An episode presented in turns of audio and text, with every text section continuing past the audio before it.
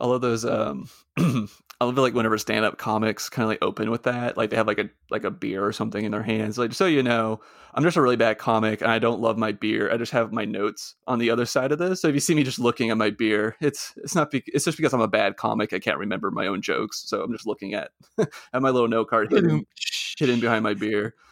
Meanwhile, he's an alcoholic. so just in case you see me looking at it, it's not because I'm in love with it. I'm just a bad comic. Can't remember my own jokes.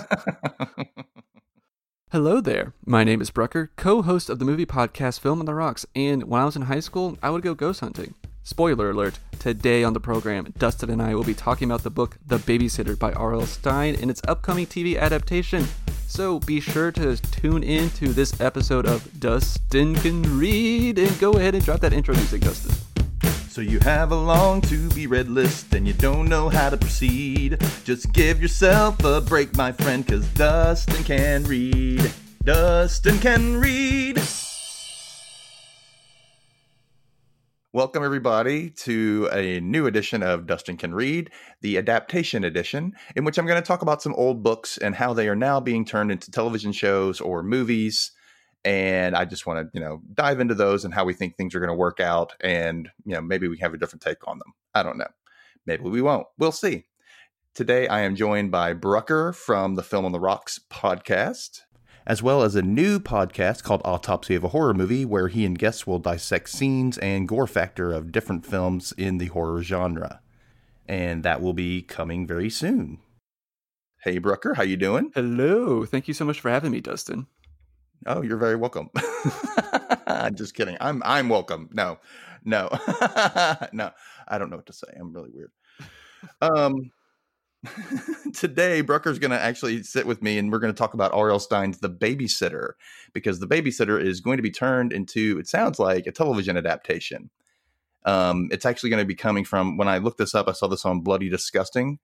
You know that horror, I guess, based mm-hmm. online mag. Bloody disgusting. And you have to say it like that. I feel like bloody disgusting, disgusting, disgusting. You had to put a little echo to it, and um, so yeah, I looked it up on there, and it said that Lookout Entertainment and Chernin Entertainment are actually looking to turn this into a series, and I'm sure it's going to happen because it's you know it's a big series.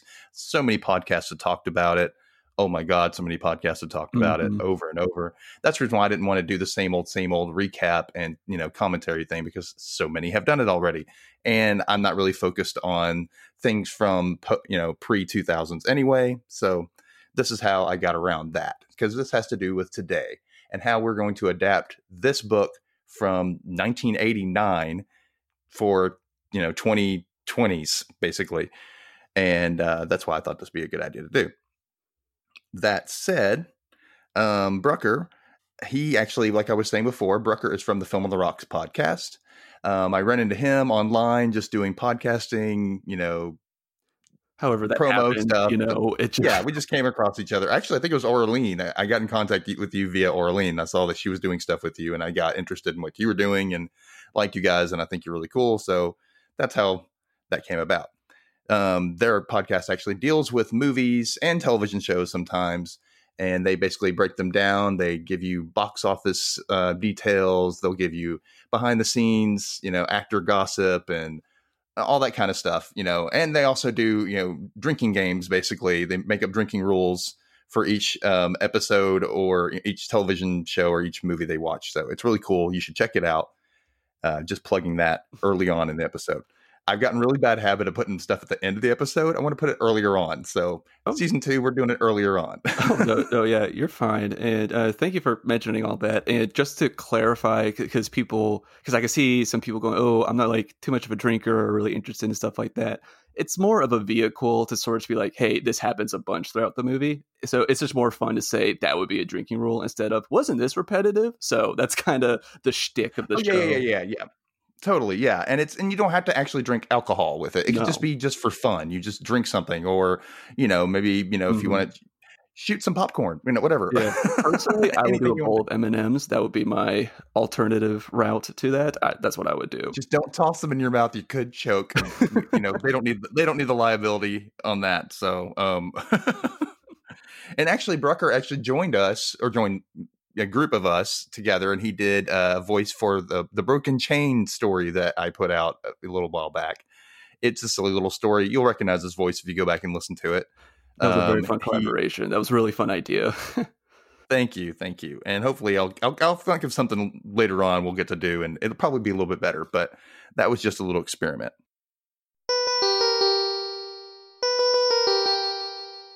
Let me give a little backstory on the babysitter. Actually, um, so R.L. Stine was a joke writer. He that's what he grew up wanting to do. He was just always clowning around in school and whatnot.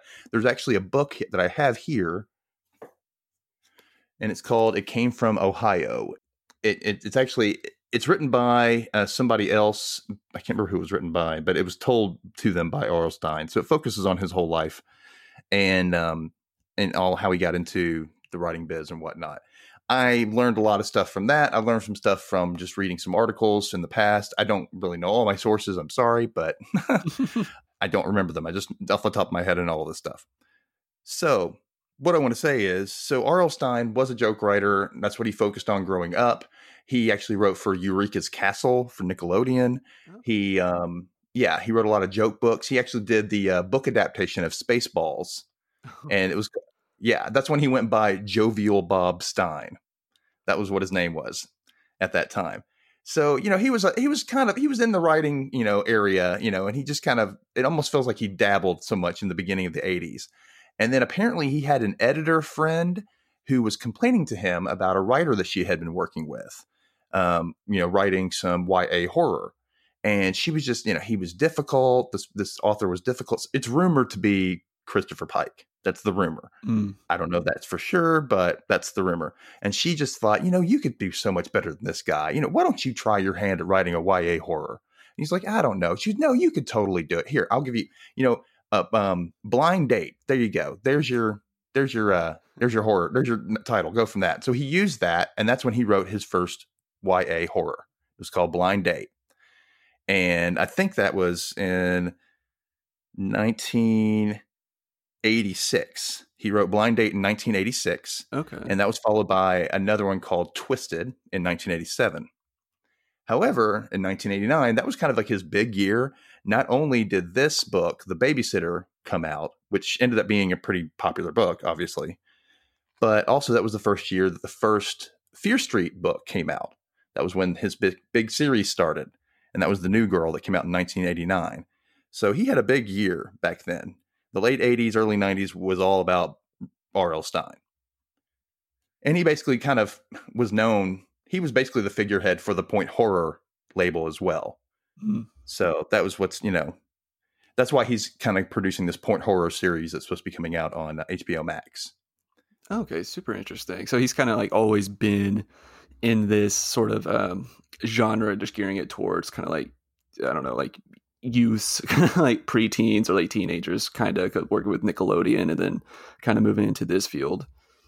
Right, right. He, yeah, he worked with that mainly, and uh, I, I like how he went from doing lighthearted, silly stuff into this like you know suspenseful. And if you read Goosebumps, it all also there's also joking things in there, Mhm. but then he also puts the gross or the you know the macabre in there as well, and it's it's kind of a nice balance.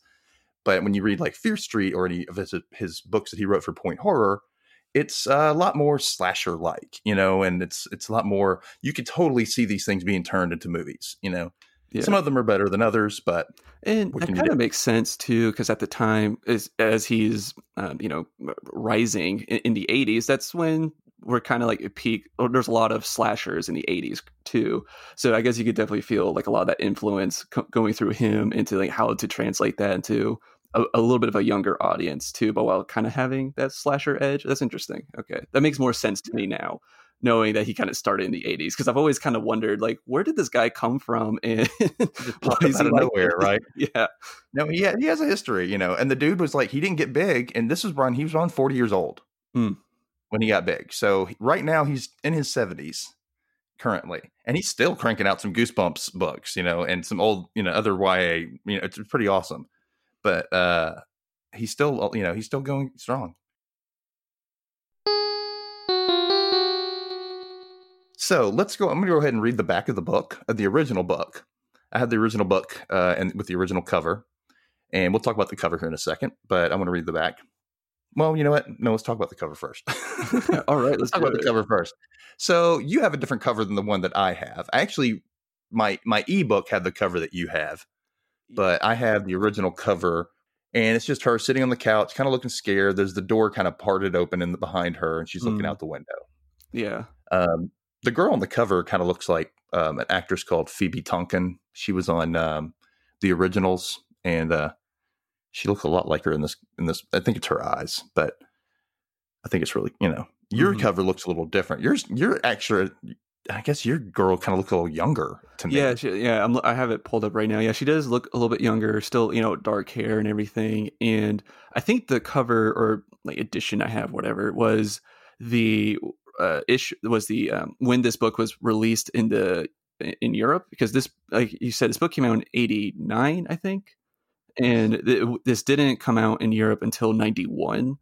And I think that this was the cover that came with it and um, yeah and i think like i think the main difference to me between the two is that she's actually holding a, f- a phone in my cover which yeah. it's like you know, kind of like a, a, a centric point in this story. Um, and it looks like the as you're looking at the cover it looks like you the person holding the book is looking at her through curtains almost like curtains that are uh, like a, a, a space in between curtains.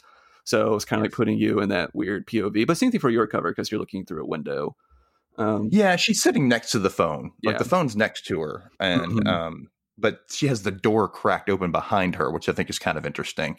And it's, it's I'm like, what? Don't you feel that breeze, girl? There's a draft in the room, girl. Close that door. Somebody can get in. Not my electric bill. I don't care. Mm-mm. Okay, I'm going to read the back of the book now. From the minute Jenny accepted the Hagen babysitting job, she knew she had made a mistake.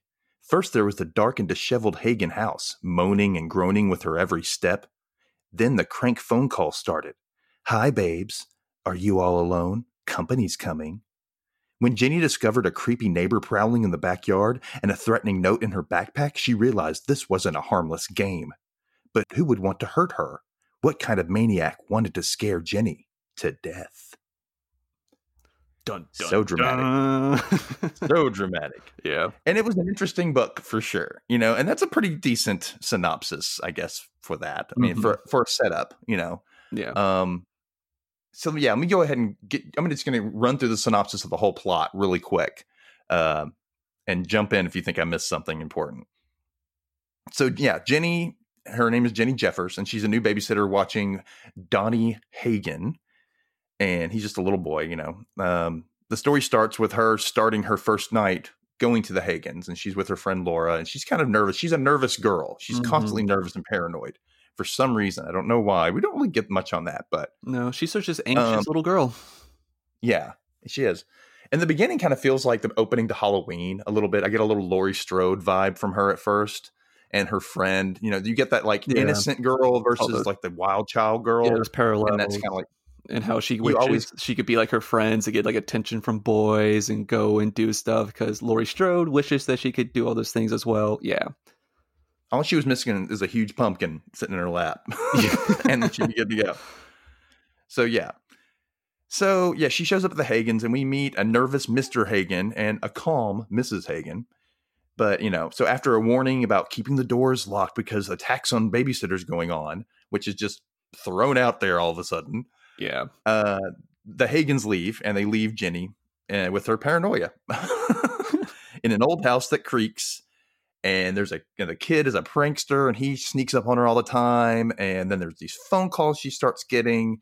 First, it's just breathing, and then it's that guy calling saying, "Hey, babes, company's coming. You are you alone?" And it's creepy as hell Yeah.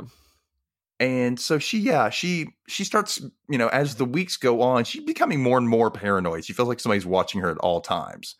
And you know and she thinks maybe it's her the guy she, she likes this this crush she got has um chuck, Chuck. because he's this jokester. Mm-hmm. or it's you know um mr willers you know the hagen's you know new neighbor that stops by and says hey what's going on here? And so she, you know but she keeps going back. She keeps going back to babysit regardless.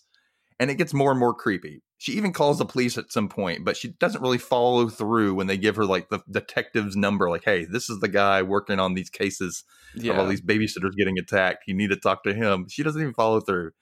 Um, Lieutenant Ferris. So eventually, she gets scared enough that she asks her friends to come over and hang out with her one night. Even though, you know, it was against the rules, she was not supposed to have anybody over no matter what. mister Mhm. Hagen was adamant about this. So she does, and she's making out with Chuck. At one point, she looks up, and Mr. Hagen's standing over them. He's pissed off. All the kids leave. She goes to the closet to get her coat so Mr. Hagen can drive her home. And then she finds a box full of articles about babysitters getting attacked. And she starts realizing something. Oh my God, Mr. Hagen standing behind her. And he's like, let's go. He gets her in the car. And instead of taking her home, he takes her to an old rock, rock quarry and he's going to throw her down into this huge, you know, off this huge cliff. But then Mr. Willers shows up, and it's actually not Mr. Willers, it's Lieutenant Ferris. He's been saying he's Mr. Willers the whole time, and there's this whole scuffle. He goes to push Jenny off the cliff, misses, he falls off the cliff and dies. Jenny's safe. Mr. Willers takes her home, explains he's been watching them the whole time because apparently there was this whole thing with the babysitter killing or their daughter died and he blamed the babysitter, Mr. Um, Hagen, yeah. blamed, blamed the babysitter for their daughter's death and went nuts and beat the shit out of her apparently and got in trouble and they had to move and and I would I would have moved other than just the other side of town. I would have moved Right. states, but that's me. Um, but yeah, I mean he he's basically Mama Voorhees incarnate, reincarnated. basically blaming all babysitters for his daughter's death and it's like no that's not what happened. It's that 80s slasher influence, man. I'm just exactly. What's that about? Uh, so yeah um, he takes her home. Lieutenant ferris takes her home and chuck is there because they're worried about her because she was supposed to be home and and everything's explained to you know her mom and to chuck and everything's fine and the thing that that's the kicker for me at the end is the mom is going hey um so there's a new babysitting job down the street for these twins. And then jenny's like hell no. You not just to hear what happened to me? Like what the hell mom? Greedy? This is really just about how um like what poverty will drive you to do really. Just like you you just ignore the safety of your own children. Like, hey you need to go work because we need the money. Apparently they kind of harp on that a couple times throughout this but yeah that's uh, just all the adults in this book just kind of need to be adults I know. Well, this is all R.L. Stine books. The adults just don't adult at all. They take no responsibility in these kids' lives. It's the Yeah. kids are running the show. But yeah, so that's the story of the babysitter. It's pretty basic. It's a pretty basic story, but it's, he does a pretty decent job with it um, to make it something a little different. You know, there's something a little different about it. I really liked it. Um, I can see and there's some other ones that I've read of his of R.L. Stine. I love R.L. Stine. Don't get me wrong. I love Bob, but he can write some stinkers. some stinkers can come out. You know, you crank out so many, you can't have all of them be gems. You know, right but this one was a good one. I can see how why this one stuck around. oh yeah You know, and I think it. I thought that this one kind of did surprise me a lot. Um, I hope it's okay if I kind of get into my sort of reactions to it. yeah, yeah, yeah. Go for it. Um, so I've I'm not really too familiar with uh, you know R.L. Stine reading his books or anything like that. Um, so this was kind of a new experience to me. So I was kind of coming to this like very fresh uh, to this, and I was actually really surprised because I was going into this with the expectation that this whole story was going to take place in one night. Like I thought it was going to be all one babysitting gig, and And that's how it started off, kind of too. Yeah. Like the first few chapters, all felt like it was all gonna be one night, and then all of a sudden it started going to different days. And all of a sudden oh, we're like okay. in, in the pizzeria or something. I was like, whoa, whoa, whoa what's happening? wait, but- where did we jump? Did we just jump out of there? What? yeah uh, but so i kind of i kind of like that it, i mean this was very much a slow burn and you know like lots of creepy things and you know R.L. Stine is dropping all these hints to where you know there's so there's a handful of red herrings and the whole time you're trying to guess what exactly is going on and everything. So it, it was pretty interesting and um to the point you made about how R.L. Stine likes to sort of just make like the adult sort of absent kind of and you know it's all about the kids and everything. I feel like that's something that you know if i were like 12 or 13 reading this that's how like my reality at the time was but like you know adults don't can't really do anything or whatever and this was because you you i don't know when, when you were like an adolescent where you kind of felt like you had to just take on everything, just do it, you know, all yourself or whatever. Like, you know, you want, you want to get a Well, job. the adults done. weren't reacting the way that Yeah. they you thought they should, you know. Yeah. So in a way, it's kind of written in, the, from a teenager or kid's point of view. Mhm. In a way, Yeah. I can kind of see that, and I, I totally see that what you're saying, and I've thought about that as well. How you know it's the reason why the adults are so clueless is because kids thinks they know everything anyway. So I mean, it's the truth. We did, we did. Teenagers, you know, you know, if anybody's any kids listening right now, I know you don't. You think I don't think I know everything. You kind of do. You kind of think you know everything. You don't realize Yeah. you do, but you do. Um, that's one thing you learn when you get older. Man, you're so arrogant. Man, I was arrogant. I didn't know shit. Um, but yeah, I totally yeah. I, I liked how how he did this. I like how it was set up, and I like how it was kind of like that that slow burn. It kind of had a mix of like a Hitchcockian slash slasher feel to it. Yeah. you know what I mean Mhm. because of that paranoia he kept setting in for Jenny. She kept thinking about all the different scenarios. Like there was one part that really got me that she's I mean, she's so wild with paranoia.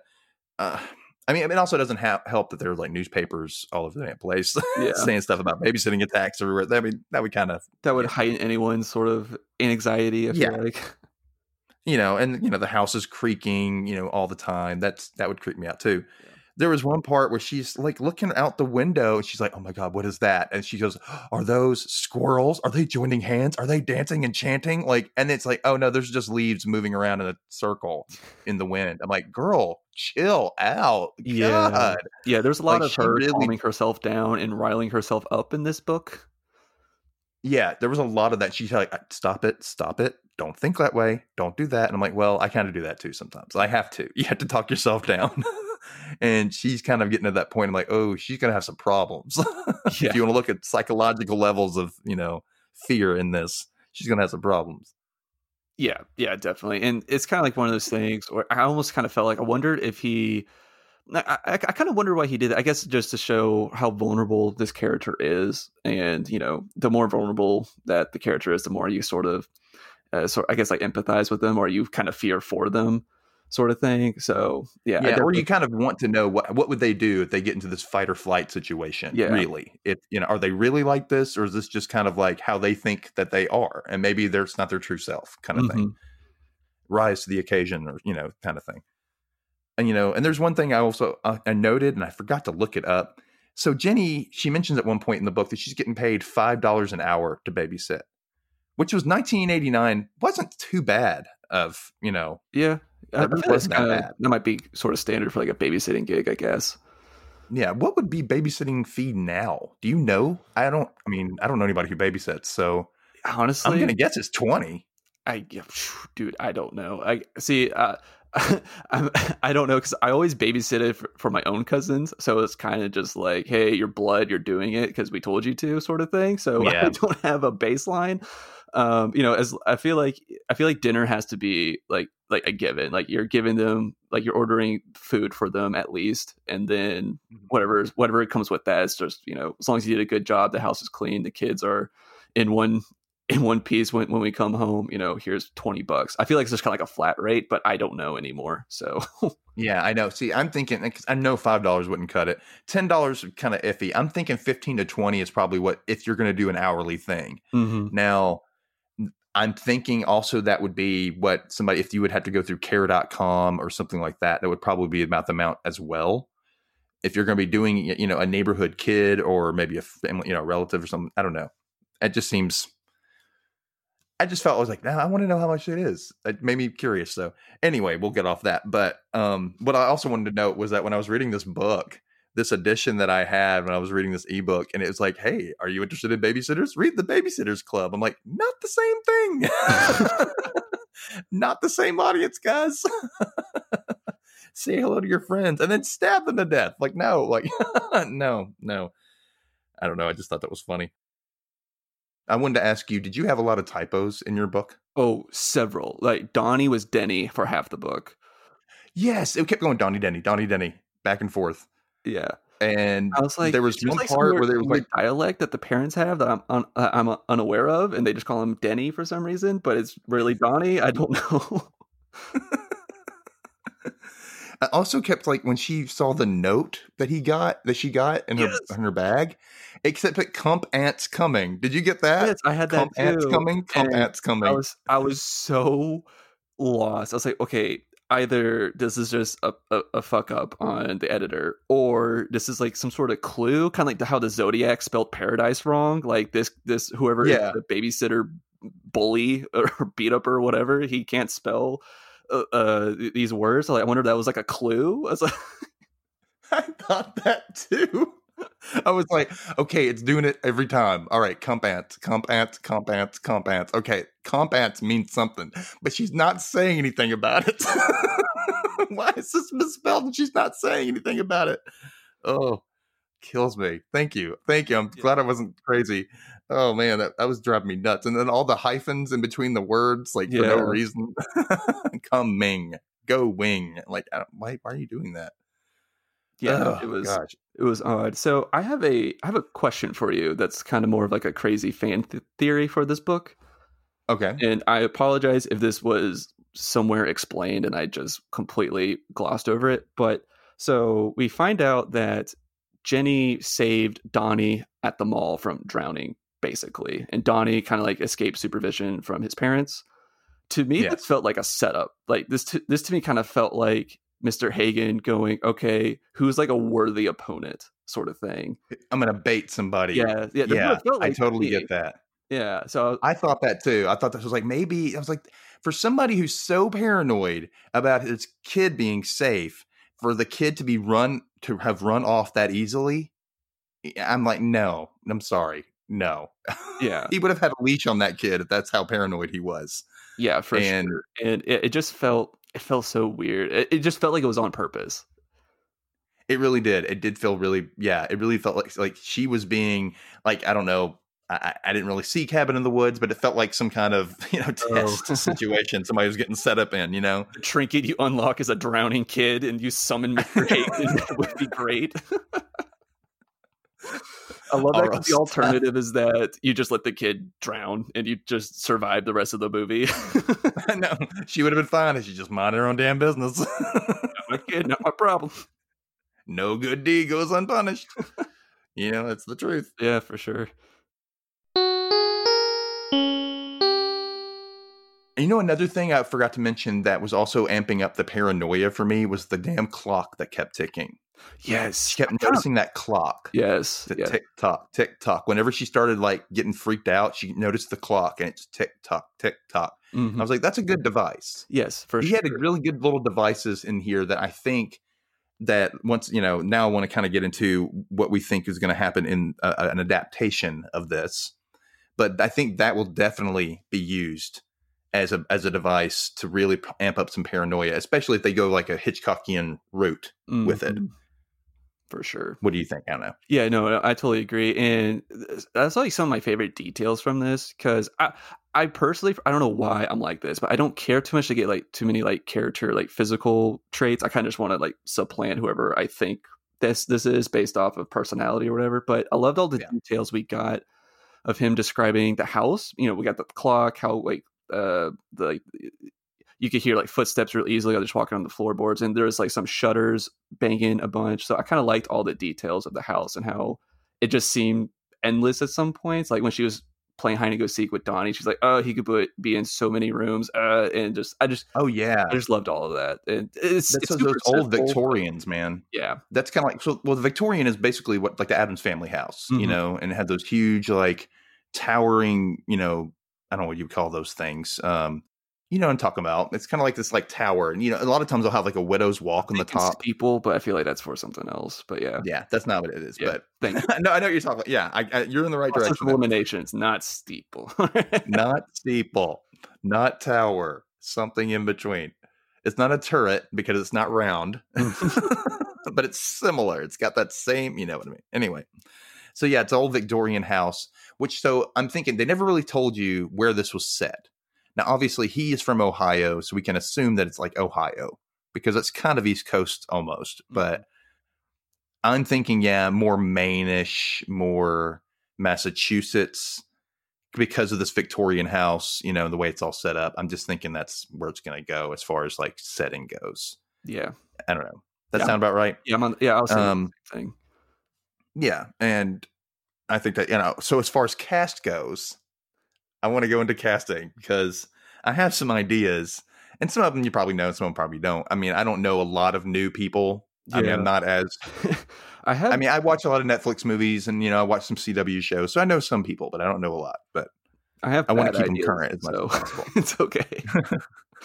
okay, so let's go ahead. We'll go ahead and start with the star, Jenny Jeffers. So I have down like I went by physical trait and like how we first meet them, like the characterization of them the first few pages. I kind of just went, all right, I got to build somebody now that I can watch in my head, Mhm. basically. So since I was doing this, I thought, all right, I'm going to pull somebody that I know and who I can think of. And the first one that started off, so she has dark hair. She's kind of got like a, a sad kind of jaw, like a pouty mouth, apparently. Um, and I've seen this girl play this type of role before, and um, she's on Legacies, and her name is Kaylee Bryant. And uh, she's got dark hair and everything. She, I mean, she has the perfect pouty mouth, just like that sad, just like. Mm, but she she looks like deer in headlights, or take care of me. But she also can turn on you and look like I'm a badass. You know. hmm Um, are you trying to look her up? Yeah. Okay. Um, yeah, Kaylee Bryant Legacies. Okay. so her or if you want to go not the obvious route and you want to do um, a more you know, diverse casting you know since she has dark hair and everything you could go with somebody a person of color or you can go with a black person and i thought uh, i don't know if you say it if it's tamara or tamara smart she was in artemis fowl she's in the show the worst witch she's Oh, in are you afraid of the dark the babysitter's guide to monster hunting I thought she would be a good lead. She could play that part as well. And to counter those parts, um, if you wanted if you wanted the black girl to be that part and you wanted the black mom, you can have like Gabrielle Union or somebody be Mrs. Jeffers. Um, I thought maybe somebody like going off physical traits alone, if we're talking Mrs. Jeffers, there was when you first get introduced to her, Jenny like says something how her mom is flat like her Uh, she's flat chested. So going based off that solely and knowing the age group, I went with Claire Danes because Claire Danes is, you know, she's been notoriously not big bosomed. That's just how she is. That's how she's built. But she's a great actress. oh, okay. she's, Yeah. you know, she's really, you know, I think she's great. Um, I just thought based solely on the physical description, that was on that. What did you think? What do you think about Jenny? So okay, so first off, I didn't go by physical traits. I kind of just went by who I thought, who I've seen before. I feel like could act like a like a good nervous person, and Mhm. also I am horrible when it comes to like coming up with casting ideas. So a lot of my ages won't make too much sense because I can't think of too many people that would be able to play a sophomore in high school. But somebody that I thought of for Jenny that would be really good was uh, Ana de Armas. Uh, she was she was uh, the the nurse in Knives Out. And, okay. and just because I felt like that she can really sort of like capture that uh, anxiousness real well, and we kind of saw how she had had that in that movie, and she's also just a really good actress. So I feel like that that was just who I was picturing while reading this book. Uh, who was what Jenny would be like? Oh yeah, I could totally see that. But yeah, you're right. She's a little old, but Yeah, you know, I could totally see it. Age down a little bit. Yeah. yeah. I mean, everyone I'm going to say is going to be a little old, so I am sorry. we could always do the whole, you know, Marvel age them back 20 years thing. Yeah, first like, oh, they're freshmen in college, home for the summer babysitting. I don't know. she got. oh, I also thought Elizabeth Banks could also play Mrs. Jeffers as well. hmm I just like I like casting moms and dads now with people who are my age. Oh God. oh, sorry. All right. It's sad. Okay, so um, so I don't know really much. You know, I, I Laura. Laura is the best friend. She's the I want to say the Tatum, if you want to say, you know, Oh, yeah. if you want to go with Scream reference, she's kind of that role. Or the what's the other um, what's the girl's name in uh Halloween? Laurie's friends. Oh, there's a. I think Annie and um.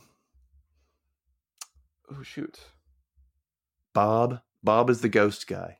Yes, I feel so stupid. Uh, Linda, that's it. Linda, Annie, and Linda. Yeah. Right. Okay. Thank you.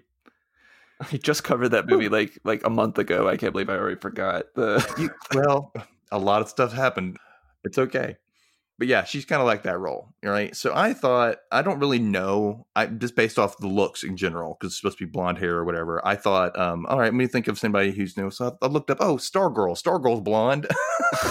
so I looked up Stargirl and I was like, well, yeah, she could fit that role, and she's kind of petite and whatnot, and uh, and she probably has a big, big personality. You got to be be a star of a show. Mhm. So Brec Bassinger. Um, but the other person I thought was Olivia Holt. Okay. She was from Cloak and Dagger. Do you know who that is? yeah. Olivia Holt. Um, she's actually from my town. She went to my high school. Oh, that's so cool. I know it's so weird. I found this out. One of my friends was working. He, you know, he works out in L.A. and she was shooting something nearby, and he had a name tag on that said he was from Southaven, Mississippi. And she walked by and saw it, and she was like, "Oh my god!" So yeah, hometown girl Olivia Holt would be awesome. I think she's got the blonde hair, and I think she can pull that off. She's still young enough. I think.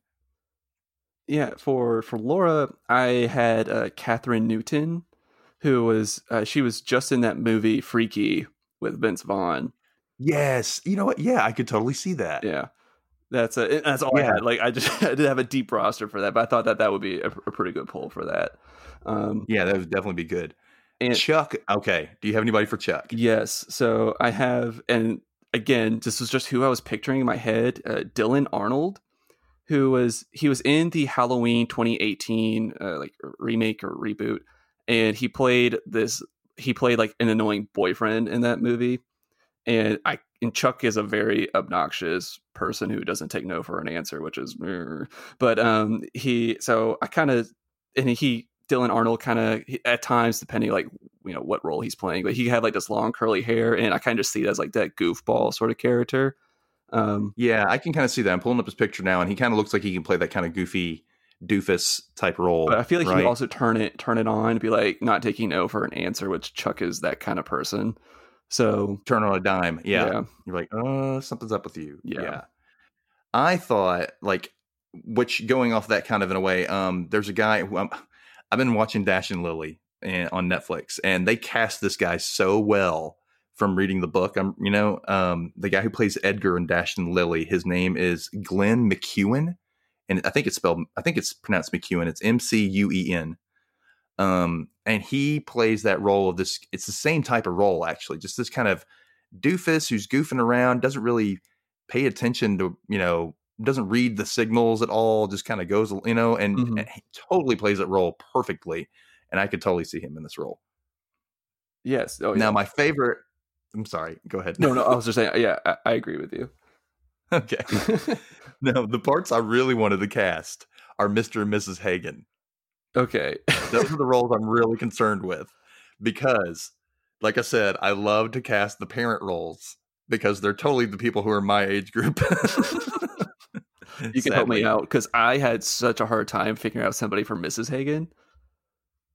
But Well, I the only reason why I thought of this because I had recently seen somebody literally like an, an hour or two before, and before I read the description of her, and I went, okay, yeah, this would be totally this person, and it just popped right in my head. Um, so Mrs. Hagen, let me just start with her. I said somebody. I think it's somebody who could be charming, but you don't know if she's sinister okay.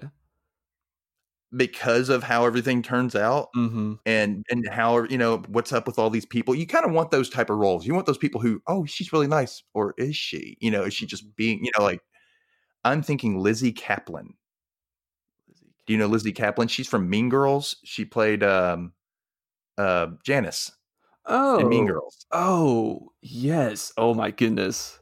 Yes, that do you would. see what i'm saying she could totally be mrs hagen she has that like i could be really sweet or she has those eyes that could like go just really sweet to really dead you know and really Mhm. quick like she could do that so well Okay, interesting. I think you and I had like a slightly different interpretation of that character, but I, I, I kind of like yours a little bit more than mine. See, I kind of, I don't know why, but I kind of pictured Miss Hagen or Mrs. Hagen as, I don't know, like kind of like this newsy person, like somebody like works like I don't know, like the newspaper or whatever. How much she's like a linguist, but I kind of just saw her person like, oh, darling, don't trouble my husband. He is, I don't know, just he's so paranoid or whatever. I kind of just see her like always kind of like having like this loud upspeak, sort of like, oh, this grand dame type of person." yeah, sort of like, oh, don't bother him with the little details, but have fun babysitting, and we'll be home at some point if my husband lets us stay out, you know, kind of thing. Like, I don't know, just kind of like not a real person almost. more of a caricature. yeah, and I I don't know why I just pictured her as It that. sounds like Auntie Mame. It sounds like you just thought of Auntie Mame to be. You need to see that movie, by the way, if you don't know who I'm talking about. Um, she's that character right there. Well, So you didn't have anybody specific in mind. You just had that a caricature of a person. Yeah, I just had the character of a person. I was like, I don't know who could who, who would do that or whatever. But yeah, okay. So I'm glad you had. But I really liked your idea as like kind of like this person you don't know if you can trust, because she does say things that's kind of weird, like just anything weird happens, just don't tell my husband. You know, Like, why? Why would you say that? yeah, exactly. Can I tell you? And then the second she tries to tell her, she cuts her off. And I'm like, well, I mean, who am I going to tell? Yeah, Like, oh exactly. And I was kind of saying like, oh, if anything, oh, if anything weird happens, just don't bother my husband with that. We don't need that, darling. Like you know, kind of thing. We don't. Yeah, it's really, really strange. I don't know. So, okay, so Mr. Hagen, they all right, so when he first comes into the picture, he is described as being really tall and broad, and but he's not the type of person you would see as being this kind of bumbling, nervous wreck that he is. And that's how he's kind of described. And so I'm thinking he's got to be somebody that can be this tall, broad guy that can play a nervous wreck almost comedically. Because I'm thinking that's what we want to see at first. He's got to be kind of comical until he's not. And then you're like, oh, he's evil. There's something messed up in this guy's head. So my my first thought, I have two people. One of them is kind of I'm like, eh, that's kind of like my backup casting. My, well, I'll give you that one first. My backup casting is Keegan Michael Key Oh, interesting. because he has that good he has that way of just like he can look so nice and just so welcoming and then he can just turn on a dime and just be so just mean looking Mm. and he, i think he can pull that off he's got that raspiness he can do that nervousness to him you know i think he has a big personality to where he could command the screen in that way i think that'd be a good cast but my main one who i totally thought could do this role john cena That's amazing. I mean, he would be uh, very intimidating for for a handful of reasons, but that's a I know, but he would like, oh, he'd be all um, bumbling and stuff. Like, oh, he's a really nice guy. He's oh, he, he's not as intimidating as you think he is, and no, he is. yeah. Oh, that's interesting. That's that's very interesting. I think I think I kind of like uh, your first choice actually, um, uh, Keegan Michael Key a little bit, just because I feel like that flip would be a little bit more dramatic. I feel like I don't know, but uh, d- that's interesting. Michael Cena. Oh, John I- Cena. I mean John Cena. John Cena. Sorry, sorry, not Michael Cena. John Cena. I don't know who Michael Cena is, but yeah, that's. Michael Cena now playing. I, I love the look on your face when I when I said that. I was. Wait, what? What, no, I said Michael Cena, yeah, you're. Anyways, but yeah, no, I really like. I like that. I like those a lot. Um, as you were kind of explaining your how you thought that this person should sort of be like, made me think of uh, Michael Keaton a little bit. yes. That he would be good because he kind of does that in Spider-Man: Homecoming a little bit. Oh yeah. Well, he's. I mean, look at him in Beetlejuice and Yeah, yeah. anything. He. Have you ever seen Mr. Mom? I actually haven't seen Mr. Mom, but you need to see Mr. Mom. That's that's he that's where he shows his comedic chops. Like that's where he he's it's flat out comedy and it's it's great. And he goes nuts in it too. He does that kind of flip up and down kind of roll, you know, where you're like, "Oh, he's kind of losing it." But uh that's in a more comedic way, not in a scary way and like he would be in, you know, the villain, you know. Mm. So um, I was also so I just thought of Michael Keaton now, but before in my notes I had Michael Shannon actually uh, going into this. Um, ju- Yeah, I could see that. yeah, I don't know. He's small. It's not really that. It's going against the the description as Mhm. far as like his build and his size or whatnot, which is okay. I mean, big deal. As long as they have the personality and they can pr- command the part, Mhm. I don't think it really matters if they stick to the description unless it's a real big part of what happens in the story. You Right. know. Um. So yeah, I could see Michael Shannon doing that. He comes across. He can come across as very kind of innocent, but I mean, obviously, if you you know if, if you've seen Man of Steel Mhm. or any other roles that he's played the sinister character, he can command a screen and make it evil at Yeah. the same time. Yeah, I think so too. And I don't know why. I just love the way he talks. The way he speaks is very I don't know appealing. He's got a little bit of a lisp to it. yeah, he kind of does. And I feel like I do. So maybe that's why you like the way I talk because I have a little bit of a lisp. So Yeah, so yeah, I, he was like one of the first people I had in mind for that. But um, I actually kind of like some of your suggestions more, actually. So well, there you go. So the last one I have, I don't really care about Donnie. It could be any kid can play Donnie. I don't. Yeah, just kid. Julian. I don't really care about yeah Eugene or Bob. I don't really care about them. These are Laura's little side pets that Yeah. she's you know dating one or not, and you don't know who she's dating. Or whatever. I, I got confused with that whole situation. I really didn't care about them. Yeah. Those could be any nameless figure. The last one I want to talk about is Willer's quote Willer's the neighbor, or you know Lieutenant Ferris hmm let, we later find out. So he comes up and he's an older guy apparently, and he's got the first thing that I is described about him is his bushy eyebrows hmm when he first comes in, and that's the first thing I went to, and I went, "All right, bushy eyebrows. Where am I going with this? Who can I pick?" So there's only two actors that first came to mind with bushy eyebrows: Peter Gallagher or Eugene Levy. okay. that would be right for this part. Not Dan Levy because obviously because he's too young, but um Eugene would be perfect. And he he'd be this kind of role that he's also that type of person that I think he could pull off. Oh, you know, he's always that nice dad figure, but is he in this one? Like you don't know. Yeah. So I think that he's kind of like that wild card. He might he might not be. And I think that's where you could play with that a little bit hmm and make him a little more dark. And you know, he's in the bushes, you know, at night, and she's out in the yard looking, and it's this creepy Eugene Levy. What the hell, you know?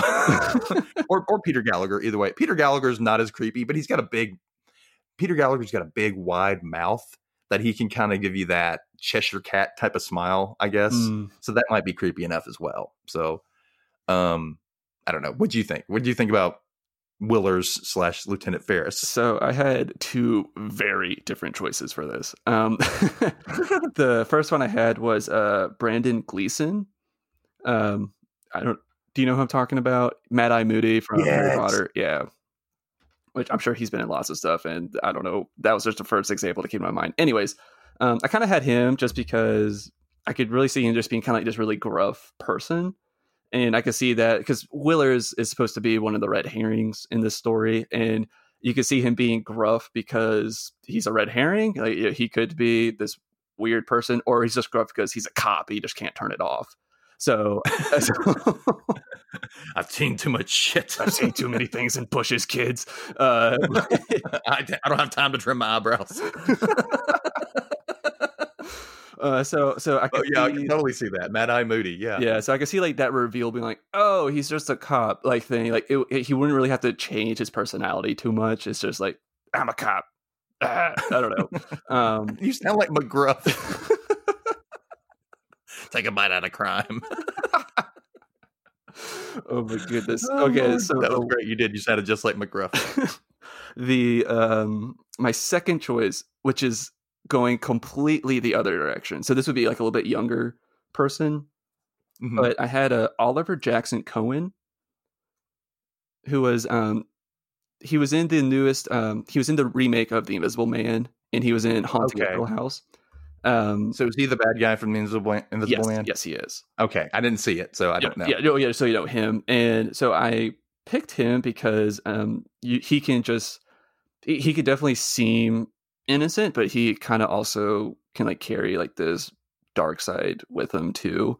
Um, so I kind of two completely different directions. I kind of I think I, if I were to choose, I probably leaned the Brendan Gleeson a little bit just because of how you know how much gruff and attitude he would bring with that. But yeah, Oliver Jackson Cohen was another person I thought would be that would bring a completely different um, feel to that character, but I think it would still work. Oh yeah, totally. Well, he he bring a different feel because he'd be younger. You know, Mhm. you you're thinking Willers. That sounds like you know, and and the description's an older guy. yeah, But I mean, anybody can be an older guy to a teenager. So exactly. you know what I mean. So he, he could be twenties, and he, she could be, oh, he's old. You know. Yeah. so that that could totally work, and you know, and yeah, I could totally see that. That'd be great.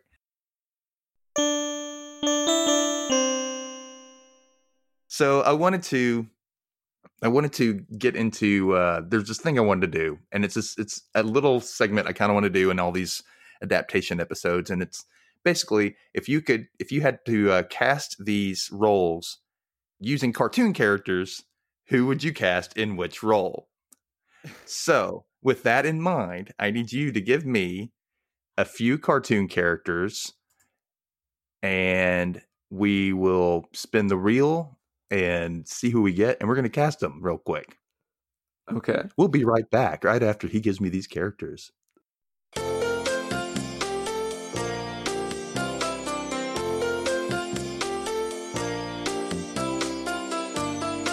So, okay, I got him in here. Thank you, Brooker, for that. And I'm going to spin the wheel and see what we get.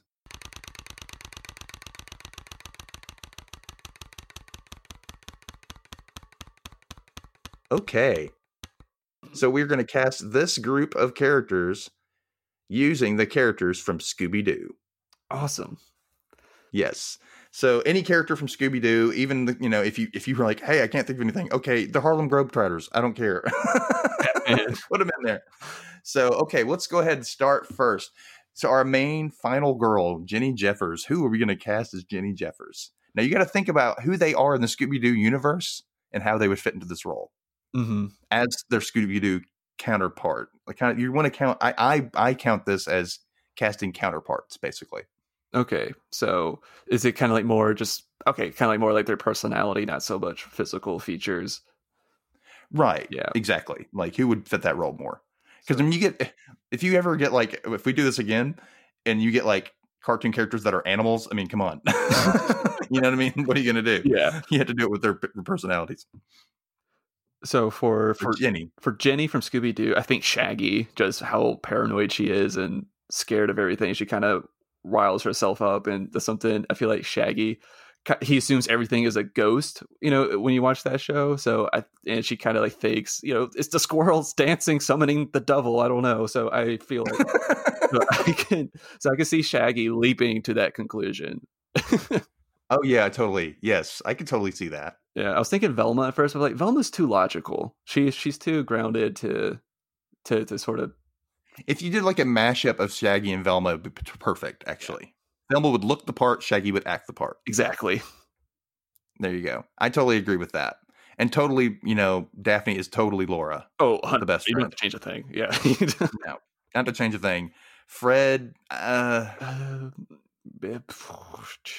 Fred could be one of Laura's boyfriends. I think yeah. either Yeah. one of them. He's kind of, he's kind of. Fred's like the least person has the least personality of anyone in that group. By the way, Yeah. He just likes to come up with traps. That's it. And yeah, that's all he does. And just like I'm going to call the shots. Why? Because yes, I'm worried. maybe Willers. I don't know, but eh, maybe. does a gun count as a trap? I don't know, but yeah. No. You know who I want to say? I was going to say Chuck would be Scooby, but Chuck would not be Scooby. Chuck would be Scrappy Doo. oh, 100%. Yeah.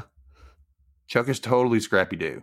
hmm Yeah. Not taking no, being annoying, peeing on everything. Yeah. That's Chuck for sure. Yeah. Being on everything. Do they have? I mean, they have other extended people in this universe, don't they? We got to cast. We got to cast the Hagens. Ooh, ooh, yikes. Oh, but Scrappy could totally be Donnie as well. Oh, yes, yes, yeah, for sure. You know what? No, scratch that. Scrappy's Donnie for me anyway. everything fits. Scrappy's Donnie. Chuck be damned. Sorry. Chuck is. You know what? Chuck is Scooby Doo. Yes, yes, and um, I guess that I guess that Mrs. Hagen could be the because there's always like that cop or sheriff at the end. So it's like, oh, this was going on the whole time. It just like sums up everything. Now that I'm saying that loud, I don't know if that actually makes sense, but it's just kind of like that person that's just there at the end, just a very static person that doesn't really change too much. or the like the the inn owner who isn't the one who's doing this but has everything doing somebody's one of her employees is actually haunting the inn. Yeah. so she's like the owner. She's like the innocent one who called mystery inc in to help get help. That's who she is. Hmm and I mean, obviously you know the the villain you rip the mask off has got to be you know obviously you're going to say that but um that that's mr hagen but i just feel like that's too easy i want it to be somebody else in the but is there really anybody else i mean other the, than the the the mystery machine is the the city bus. Everybody's just being driven around we just cast the city bus. Yes. It's kind of a major character in this book. It really is. She uses it a lot. Yeah. She really does. And Mystery Inc. always breaks down, so they have to get rides for people and stay places all the way all the time. Mhm. So, yeah, so she always has to get rides. It makes sense. Yeah. Oh wow, yeah. I mean, if you think about it, the house in this was perfect Scooby Doo. Oh yeah, really set up. The Victorian, the old dilapidated Victorian, that's perfect. mm-hmm. Um, in the eighties, oh yeah, totally. and you find And of out course, that the babysitter was beating up babysitters to keep him away from some sort of treasure he has in the house or something like that. Why would you hire a babysitter in the first place? It's all trash for the Scooby Doo script. it was all red herring. hey, red herring. Remember from Pup Named Scooby Doo? Yeah. Red herring, right there. We could totally use him. He's in the Scooby Doo universe. oh. That's Willers. yeah, Willers is red herring. perfect. Perfect. Works out perfectly. So overall, how do we think that this is going to translate? I mean, what kind of what kind of uh, production will this be? I'm thinking it's going to have to be a movie. hmm And the reason why I say that is because earlier I said it was Chernin Entertainment was one of the production companies that's in on it. Well, Chernin Entertainment is also the production company that has made all three of the Fear Street movies that will be coming out on Netflix. Chernin has a, a deal with Netflix, so I'm pretty sure this will probably show up on there as well. Mm-hmm. I'm thinking that's what's going to happen. And I'm thinking that's probably going to be like a four movie deal and not a series because I don't know if I could watch eight to 10 episodes of a girl constantly being paranoid for no damn reason That's a good and seeing squirrels and shit dancing around and said, you know, stuff like that. That's going to get annoying. I could see a movie or a really short, like four episode series. series, yeah. Um, this was I don't know if you ever watched this, but the the MTV Scream series uh yes, I love it. It's kind of reminded me of that. Like just like certain, it was really kind of mostly like the phone calls, kind of, and it's just like over a period of days. That's like that's what kind of like reminded me of it. I was like, oh, I guess if this were a TV show, you could kind of work it that way because like each episode kind of introduces a new red herring or clue or whatever. But the point you just The made, thing I can see is like each episode, a new babysitter gets beat up. yeah. And she's like, it's coming. I'm like, well, yeah, quit babysitting. moron. Yeah, so I and we kind of talked about this at the beginning of this recording, but I feel like that this would work better maybe as you know like a single night or like condense it all down to like a 90 or 100 minute movie um but yeah yes, definitely. yeah so yeah i think i agree with you it'd be better as a movie and yeah movie Now, do you think it should take place? When do you think it should take place? Do you think it should take place in the in the 80s, or do you think it should take place now, and they could try to like make it to where the Hagens have a landline or something? I don't know. interesting i think hmm i mean personally i think i would like to see in the 80s just to you know add a little bit texture to it um and I, it, it depends on how much that they would have to that they would place cell phones into this really because you know would because you know part of this is that uh, chuck is a red herring because he calls and he got the phone number from uh, Jenny's mom, and that's how he called. And you know, so that was like a little like mini mystery in this. And I feel like if she just had a cell phone, you would kind of be missing that because it would probably just be Chuck calling her, and she would already have his number and everything. So I feel like that would be too much of a plot hole to get around or whatever. Um, Yeah, it would be so much. You'd have to be like, "Oh, we have bad cell service in this area," or something. You know, we'd have to really explain stuff, and it would. I, I agree with you. It really needs to take place in the past. It needs to take place. It raises the stakes too. You know, when there absolutely is no cell phones. you know, it's not just oh, I have to walk down the street and I get a signal. It's nothing. You have nothing. You know, yeah, and that's that's what's. If you think about it, that's actually really scary now. yeah, it is. And the whole um, like babysitting ordeal too, because I feel like a lot of it should be like you know just give the kid you know an iPad and he's just going to bed easy. You know, you know in the eighties you got to really you know trick them into going to bed and everything because you know they're just in bed. There's there's because I feel like today I feel like you just give a kid an iPad and they'll just like fall asleep watching something. And yeah, yeah, so I don't know. I feel like that kind of and also while we're frying their brains. yeah, exactly. So I don't. I mean, I would like to see this in the '80s, give it a little bit more texture and everything, and uh, plus, Well, that's what I liked about what they're doing with the Fear Street um, movies. They're taking place in the 90s. okay, So That's I think awesome. it takes place in like 94. The first one takes place in 94. And then the next one, it starts in 94, but then it travels. I think it's like a flashback movie. So it takes place back in the 70s. And then the third one actually takes place in the 1800s. oh, awesome. It just keeps going back further, which is why, not to want to get into it too much, but I think they're probably going to cover the Fear Street saga information, you know, the history and whatnot.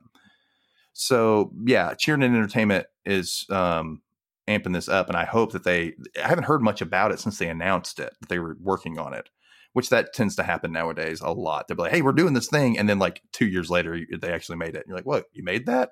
we forgot all about it," you know.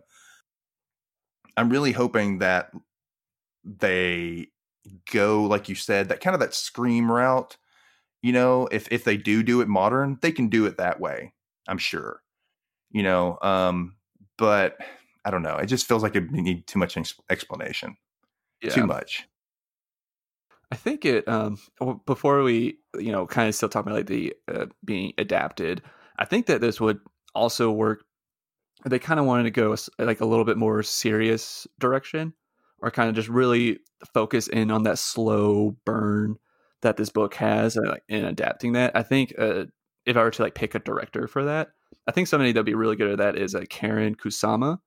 Uh, she's directed this movie that's called The Invitation, and which that movie is just that movie is a slow burn, but you're just kind of on pins and needles the whole time, and you're you know not really figuring out what's going on or whatever. And she does such a good job at building that uh, your uh, your oh my goodness your paranoia and suspicion for everybody and your anxiety. So i feel like if they were to sort of really focus in on that aspect of the story that like Karyn Kusama would just knock that out of the park. And she's also directed other things like a, a jennifer's body uh, so she's kind of been doing stuff in horror for a while. Well and teenagers too yep. so that's good. Well i was thinking you know the the group that's working on the new scream Oh, uh, um, I think Matt Bettinelli-Olpin and Tyler Gillett. Yeah, or Gillett. You say their names, but they're the ones that actually worked on um, Ready, uh, or Ready or Not. Yeah, and I think they might be good because they're you know if they want to if you want to amp up some like thriller type stuff going on as far as like you know if we want to go slasher route with it. Now, if not, you want to do something like a slow burn. Yours, I mean, obviously, um, I really, I really, we need some more Hitchcocky type directors. Yeah, we need more of those. We need to, you know, I mean, I don't mind the horror genre, but I think there's too much flash, and I think we need some really good psychological horror, like the kind that doesn't need special effects. Nothing, you know, just something with good twists in it that you're like, whoa, I did not see that coming. You know, yeah. And that's the type of thing I think this needs to be. I think it needs to be more psychological than anything. Mm-hmm. Because of her paranoia, you know, and yeah, and they probably do a lot to amp up visually the stuff that she's seeing, you know, quote seeing, and you know, or stuff that she hears, or you know, especially if you have surround sound. Oh, that'd be so awesome hearing the creaks in the house, mm-hmm. and oh, mm-hmm. ooh, sorry, getting no, no, no. I agree with everything. Yeah. So yeah, I, I'm I'm glad that I read this book finally. I've been wanting to read it for forever, and everybody in the world seems to have read it, and I never did. And every podcast I know has, you know, as far as book ones go, they've all done an episode on it. I never did. So so yeah anyway thank you brucker for coming on and for you know doing the show with me. I, I, appreciate it and i really i'm glad you read the book. I'm glad you actually got to read an R.L. Stine book for the first time. Yeah yeah me too. Um this was this was definitely i i, I felt like i got to check off a uh, kid's little little bucket list thing like all right read an R.L. Stine book done. Maybe you know one day maybe I'll, I'll get to the sequels we can do those too. We'll see. Yeah So if you want to find Brucker, you can find him, uh, or actually find him on the Film on the Rocks podcast with his friend Nate. And like I said, they cover a lot of different movies and uh, they do fun games. You don't have to drink to listen to it. It's just a fun, uh, you know, discussion with friends. It's great. It's a good, good show. And uh, if you want to talk to them, you can find them on Twitter at Film on the Rocks or on Instagram at Film on the Rocks podcast, or you can email them at FOTR for Film on the Rocks F-O-T-R podcast at gmail.com. And Brucker, you have a Letterboxd, right? Don't you do you have an ID on Letterboxd? Yes, I do. Let me double check real quick that I know my handle. Uh, because you know, how often do I search myself on there? Um, I know, I know. It's like one of those things where you okay, yeah, yeah. So you can find me on Letterboxd at Film on the Rocks, all one word. Okay, good, yeah. good. And I'm actually going to put up your link tree so in my uh, comments and whatnot. Hopefully, it can be used. I don't know, just depending on the the platform and hopefully they can find you wherever they listen to podcasts. So, and you know, that'd be great. Yes. Awesome. Thank you, Dustin, so much for having me. This was a lot of fun. I, I, I thank you for coming along. Thanks for listening to today's episode. For more information on Film of the Rocks or The Babysitter, you can contact me on Twitter at Dustin underscore Holden or on Instagram at Dustin Can Read. You can also reach me via email at dustincanreadpod at gmail.com. And please rate and review on iTunes or Podchaser or wherever you listen to the show. Also, go ahead and click that subscribe button so you can be up to date on new episodes. Thank you for listening. Until next time. Dustin can read.